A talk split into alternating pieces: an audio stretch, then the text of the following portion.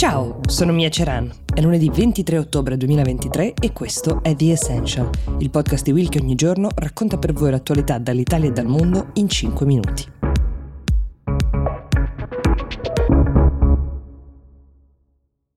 Una delle migliori notizie che sono arrivate da Gaza la settimana scorsa è stata quella dei due ostaggi americani, madre e figlia di doppia nazionalità statunitense e israeliana, che erano in mano ad Hamas e che sono state liberate dopo l'intermediazione di uno Stato di cui abbiamo parlato molto quando ha ospitato gli ultimi mondiali di calcio l'anno scorso, cioè il Qatar. La liberazione dei due ostaggi sebbene ne manchino ancora più di 200, è stata la prima vera vittoria diplomatica da quando si è riacceso questo conflitto e non sarebbe stata possibile senza questo piccolo Stato che negli anni ha saputo diventare fondamentale per certe trattative, soprattutto con gruppi islamisti come Hamas, ma in passato anche con i talebani. Lo ha fatto da una posizione geograficamente strategica perché questo Stato, popolato da appena 2 milioni e mezzo di abitanti, si affaccia sul Golfo Persico, è ricchissimo perché è dotato di riserve di petrolio molto, molto abbondanti e ha deciso di diventare qualcuno a livello internazionale ritagliandosi un ruolo tra questi enormi stati che lo circondano, enormi e molto armati, mi verrebbe da dire, che sono l'Arabia Saudita, ma anche l'Iran che eh, gli è di rimpettaio nel Golfo. Gli eventi internazionali come i mondiali di calcio sono poi un'eccellente vetrina per le ambizioni di questo paese che uh, ha fatto, come forse sapete, di Doha, la sua capitale, una sorta di cartolina futurista in mezzo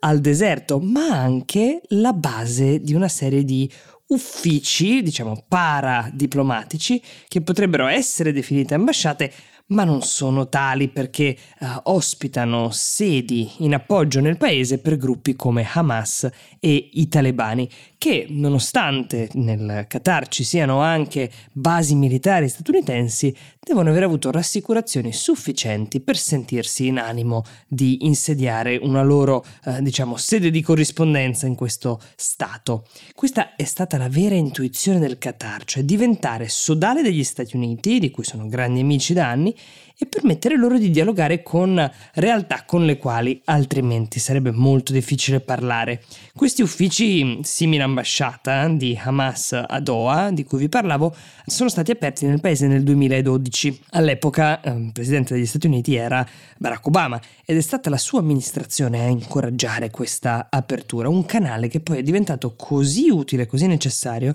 che neanche i suoi eh, successori, né Trump né Biden, si sono mai sentiti di chiuderlo. Ma non pensiate che nelle attività di mediazione internazionale del Qatar, quella tra Hamas e gli Stati Uniti sia l'unica negoziazione in realtà, perché recentemente è sempre stato il Qatar a far rimpatriare bambini ucraini che avevano passato in Russia quasi un anno della loro esistenza lontani dalle proprie famiglie, un risultato non da poco che pochi altri paesi possono vantare. Ci sono stati poi degli interventi e delle mediazioni che hanno riguardato paesi profondamente instabili dal punto di vista politico, lo Yemen, il Chad, la Siria, ma anche il Libano che come sappiamo potrebbe diventare un player piuttosto importante anche nel conflitto tra Israele e Palestina. Sia chiaro, il Qatar non è una charity. Questo tipo di lavoro genera lauti dividendi, politicamente parlando, a fine anno. Ricorderete sicuramente le polemiche che ci sono state sulle condizioni di lavoro dei migranti ingaggiati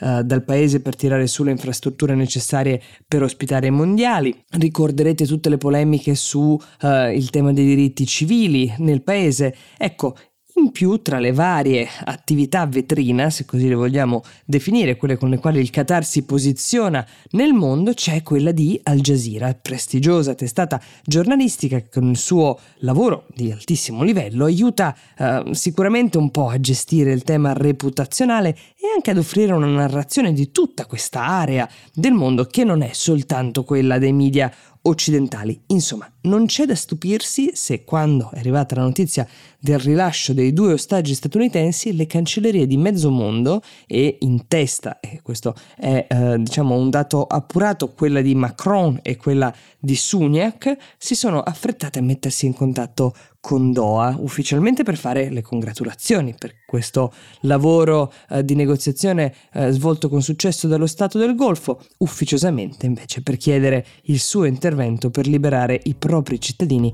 ancora nelle mani di Hamas. The Essential per oggi si ferma qui, io vi auguro un buon inizio settimana e vi do appuntamento domani.